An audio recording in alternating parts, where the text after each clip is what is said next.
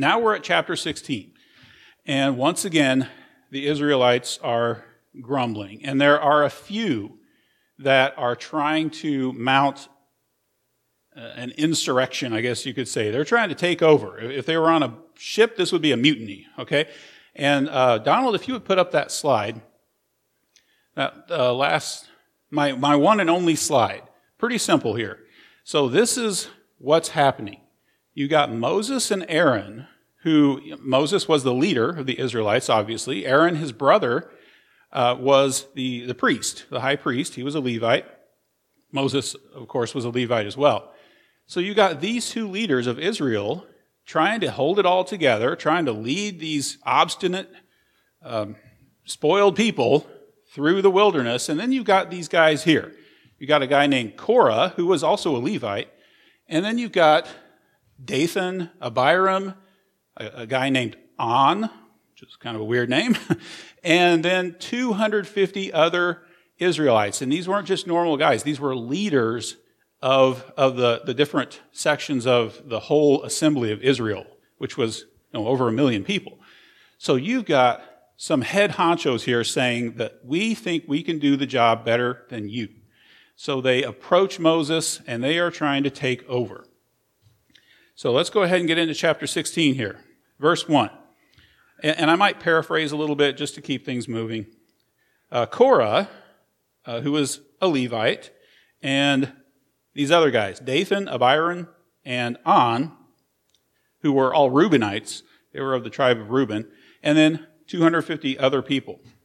They, in uh, verse 2, they rose up before Moses together with some of the sons of Israel, 250 leaders of the congregation, chosen in the assembly, men of renown.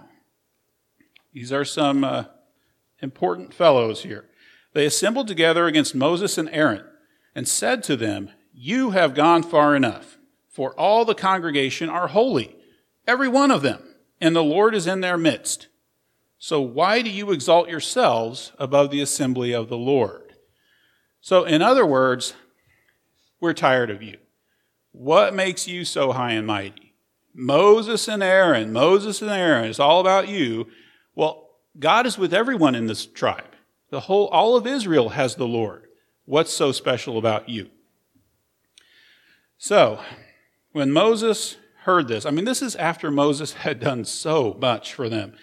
Uh, he, first of all, he led them out of Egypt where they had a miserable life, and they crossed the Red Sea. He got water out of a rock, and this is all through the Lord, of course. Um, he changed a spring from bitter water to sweet water. Um, what else did he do? The manna from heaven, he asked God to feed the people. Moses had done a lot for these people, but it wasn't enough, apparently. So, Moses, uh, verse 4 Moses, when Moses heard this, he fell on his face, probably said a prayer. It doesn't say that, but I'm guessing he might have said a prayer right there. And then he spoke to Korah and all of his company, saying, Tomorrow morning the Lord will show you who is his and who is holy and will bring him near to himself. Even the one whom he will choose, he will bring near to himself. Do this, Moses continues, do this. Take censers for yourselves, Korah and all of your company, and put fire in them, and lay incense upon them in the presence of the Lord tomorrow. And the man whom the Lord chooses shall be the one who is holy. You have gone far enough, you sons of Levi. So Moses is a little incensed here. um, and, and he comes up with a plan, and I would say this is Holy Spirit inspired, and he tells them, all of them, everyone up here, he says, bring a censer tomorrow. And a censer is just like a fire pan. Um, they would bring these fire pans when they had to atone for the sins of their people. They would bring a fire pan, put hot coals in it from the altar, and sprinkle incense on it. So you'd have a, a scented smoke going up to the Lord. So they all had these censers. Moses says, Bring your censer tomorrow, and we'll let the Lord choose who is his. So I'm going to skip down a little bit. Um, after Moses addressed Korah, so that everything right there, he was kind of talking to all of them, but he was looking at Korah. Korah was kind of a ringleader here.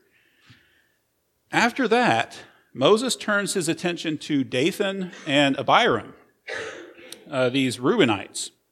So skipping down to verse 12 says, Then Moses sent a summons to Dathan and Abiram, the sons of Eliab, but they said, We will not come up.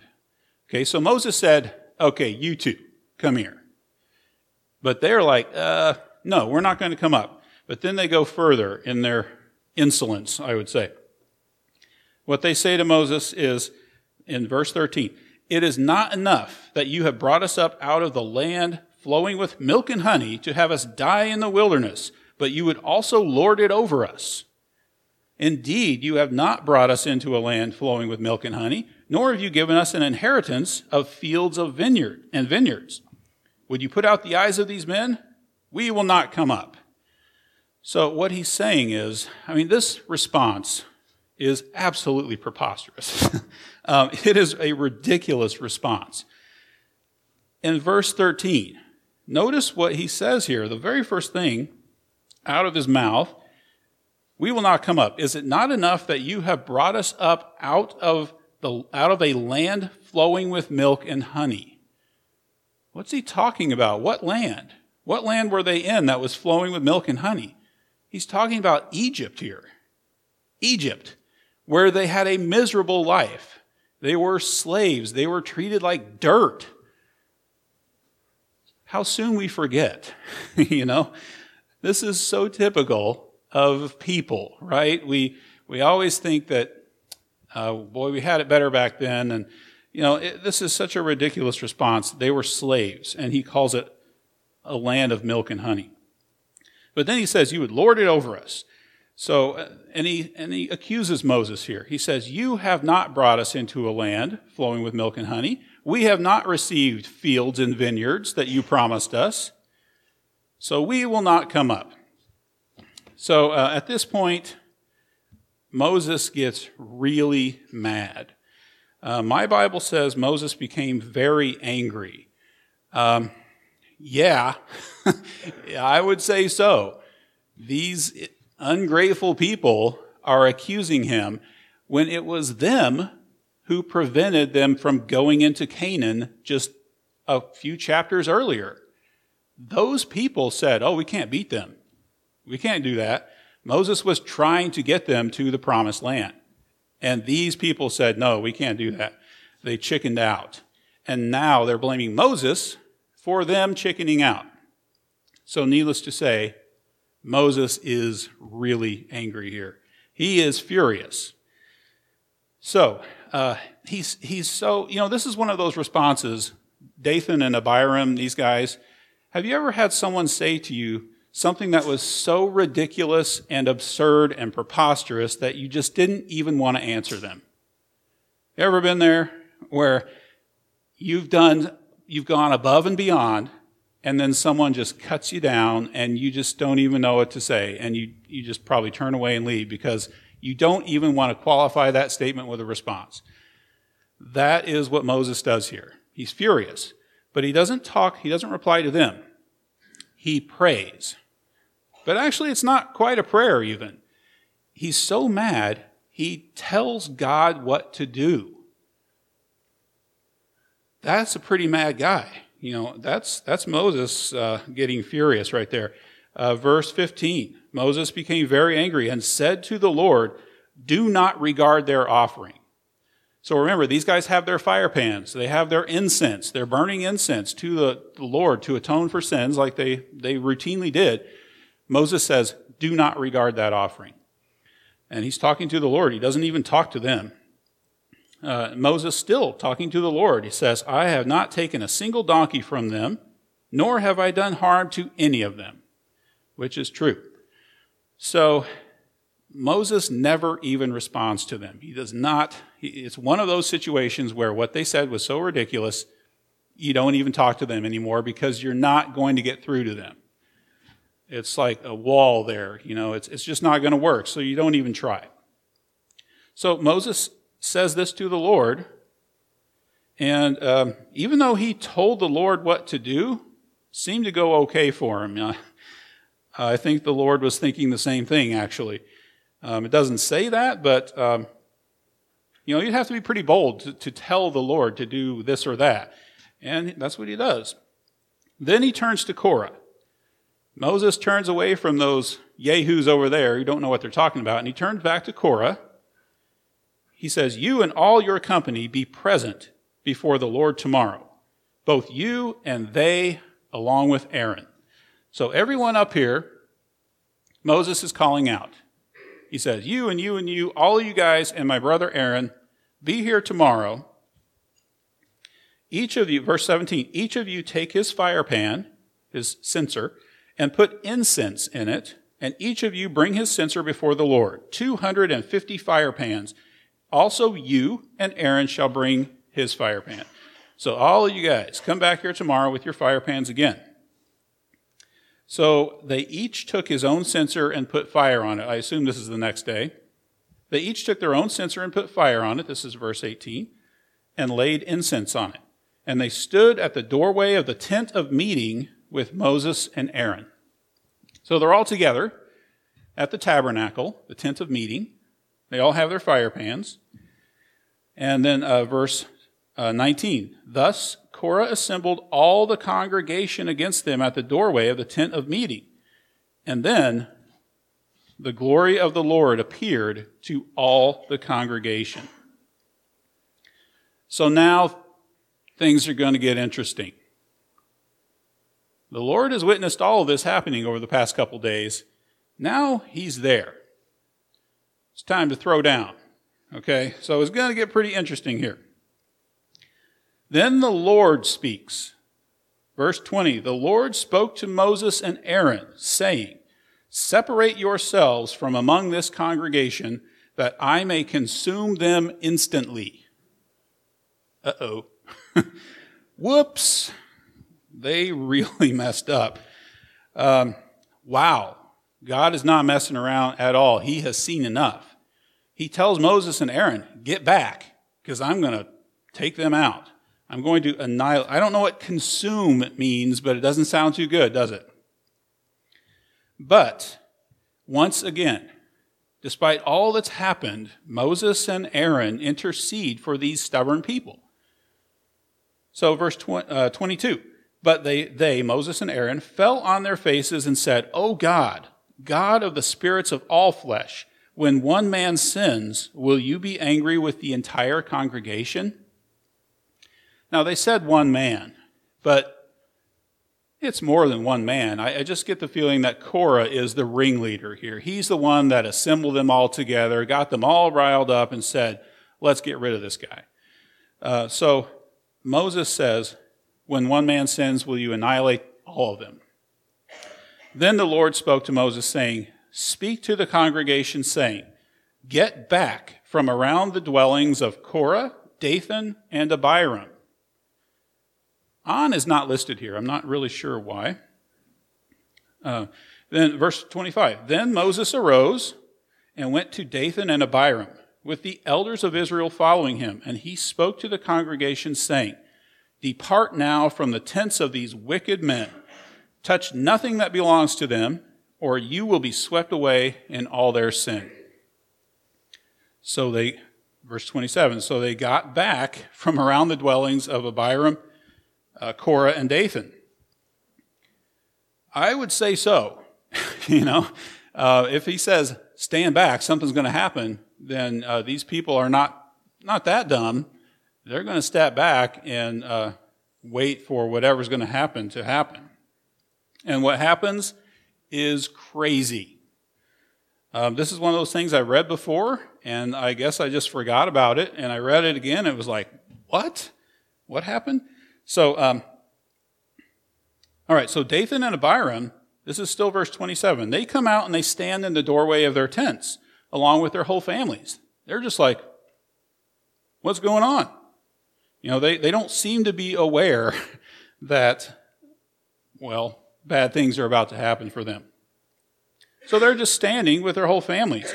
Moses says, By this you shall know that the Lord has sent me to do all these deeds, for this is not my doing. He's right. These people brought it on themselves. It's not Moses that brought this on.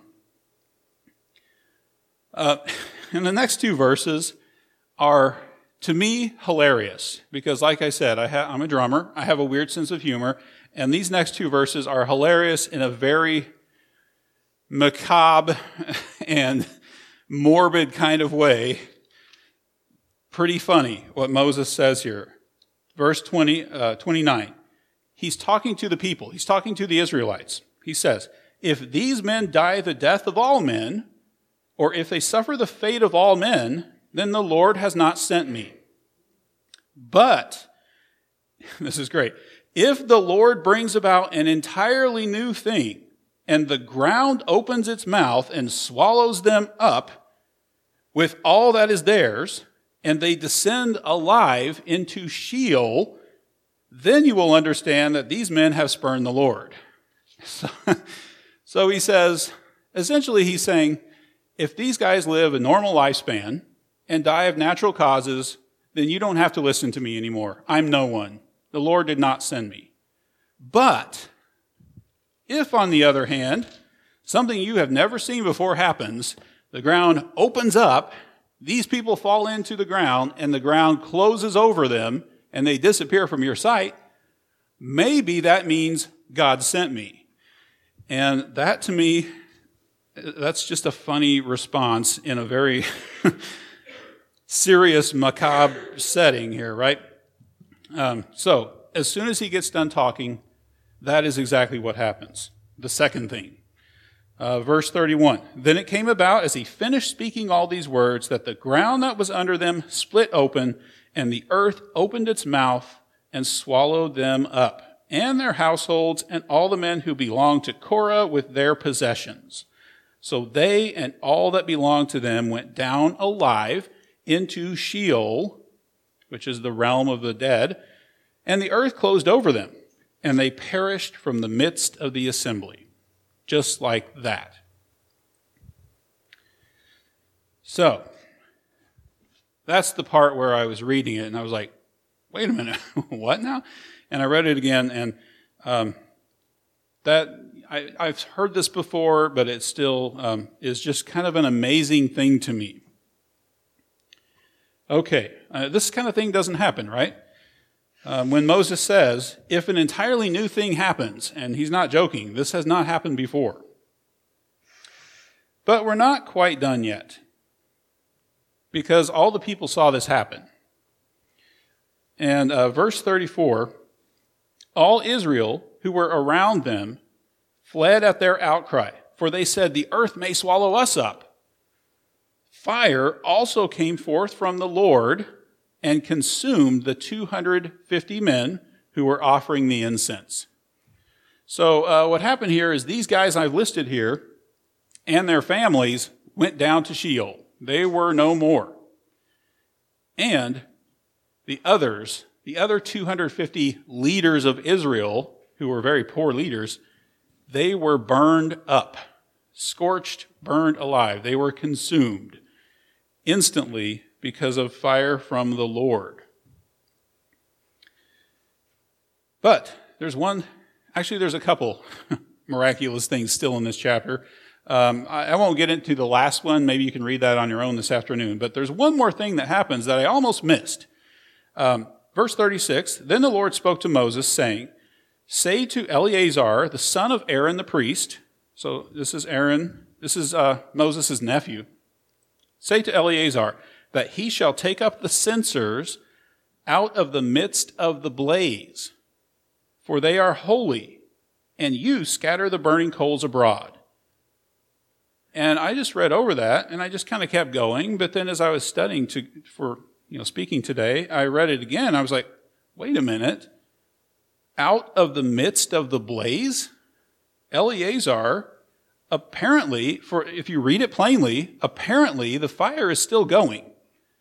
Eleazar was ordered to go retrieve the censers of the 250 men that just died, retrieve them, and then what he's going to do with them later um, is hammer them. He's going to order the Israelites to hammer these censers, they're bronze, uh, heat them and hammer them into a plating to put over the altar as kind of a constant reminder to the Israelites oh, yeah, I know why that bronze is there. That belonged to, to those 250 guys that tried to take over. Um, but I read that, and if I'm reading this right, Eleazar walked into this blaze and retrieved these censers. It says he shall take up the censers out of the midst of the blaze. Uh, that's kind of reminiscent of what happens much later, about a thousand years later. You guys remember Shadrach, Meshach, Abednego, right? They were also in a blaze, but they were not burned up. I don't know if that's a similar thing here, but it sure reads that way. Uh, Eleazar, which is something I don't think I've ever heard. Um, but it sure reads like Eleazar walks into this blaze, gets these censers, and brings them out. And they hammer them into a plating to put over the altar. So, um, this chapter, like I said, there's a lot going on here. Uh, the power of God is on full display in this chapter. And, you know, so what do we take from something like this? because it's, it's a lot. It's a lot to take in. And a lot of people, when they read something like this, they, they come away with a weird feeling like, wow, God is harsh. He just burned those people up and he, he took those men and their families and they just vanished into the earth. This is rough. Why is God so mean here? And they, they take a view like, you know, they don't want to read the Old Testament because God seems like an angry God. And uh, a lot of people just stick to the New Testament, and they, you know, even Christians, and they don't really want to read this stuff. I find it fascinating, and I, I think the New Testament needs the Old Testament for context. I mean, that's why we have both. And uh, the thing is, I would respond um, there's not an angry God and a, and a congenial God in the New Testament. It's just God. God is God. He is just. He is righteous. He is, he is love. He is um, justice. You know, it's all of those things. God does not change. God was not different in Moses' time than he is today or than he is in Jesus' time. He's not different. So, what do we take from this? What does this mean? Why is God so firm here, so obviously harsh. Um, well, we have to remember. We have to remember, think about what's happening here.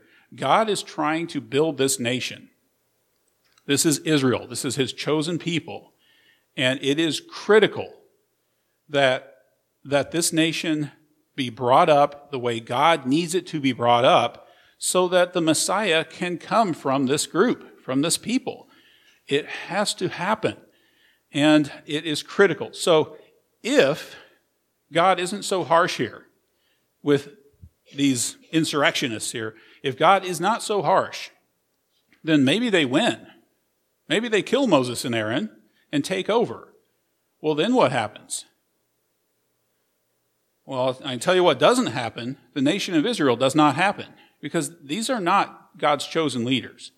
And if they had overtaken Moses here, these people probably would have scattered.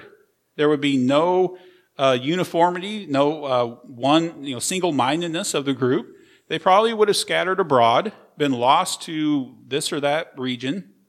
There would not be a nation of Israel if God did not put a stop to this, nip it in the bud, as they as we used to say. So if God didn't do that, there's no Israel, and if there's no Israel, there's no Christ. And if there's no Christ, there's no life. That is how critical this is to God's plan. God has a plan. And the, the entire world, the, the salvation of the whole world depends on it. So, yeah, he's not messing around here. He annihilates these people, these folks here, these, these poor guys. And you can, yeah, I mean, it's sad. It's sad what happened to them. But if it didn't, if it didn't happen that way, then God's plan would have been forfeited. And that's not going to happen because God has a plan for this world. He has a plan for everyone. And it requires a Messiah. It has to have Christ in it so that we can all be saved and be with Him. You know, this is just the blink of an eye. Our time here on this earth is here and gone, And uh, the older I get, the more I realize how fast it goes. So um, it's quick, it's a short time, but eternity is eternity, it's forever. So if this plan doesn't happen, if this nation doesn't happen under Moses' leadership, it's not going to happen. And it's critical that it happens. It's essential that God's plan happen. So um, that's really that's my closing. That's that's what I wanted to say to you all. And if it seemed a little too classroomy, I apologize because not only am I a drummer, I'm a professor, and that's kind of what I do for a living. This is how I interact with people um, in this kind of setting. So this is a pretty straightforward sermon, probably not normal sermon, because I'm not a preacher. So um, I hope you'll forgive me if this was a little too classroom, pedantic type of thing. But anyway, uh, if the, the worship team would come up, and I also want to say that um, if Kevin could do the, the prayer at the end, if any of you just want to come up and pray, if you want to experience the saving power of Christ, and you've never done that before, and you'll know if you have, you'll know. Um, come up here and pray, and we can make that happen right now. If you have experienced the saving power of Christ, and you just have something that is heavy on your heart and you need someone to pray with, we'll do that too. We will pray with you. So let me get this off because there's another reason I play drums because I don't sing. You don't want me to sing. And we promise if you come forward, the earth will not swallow you up.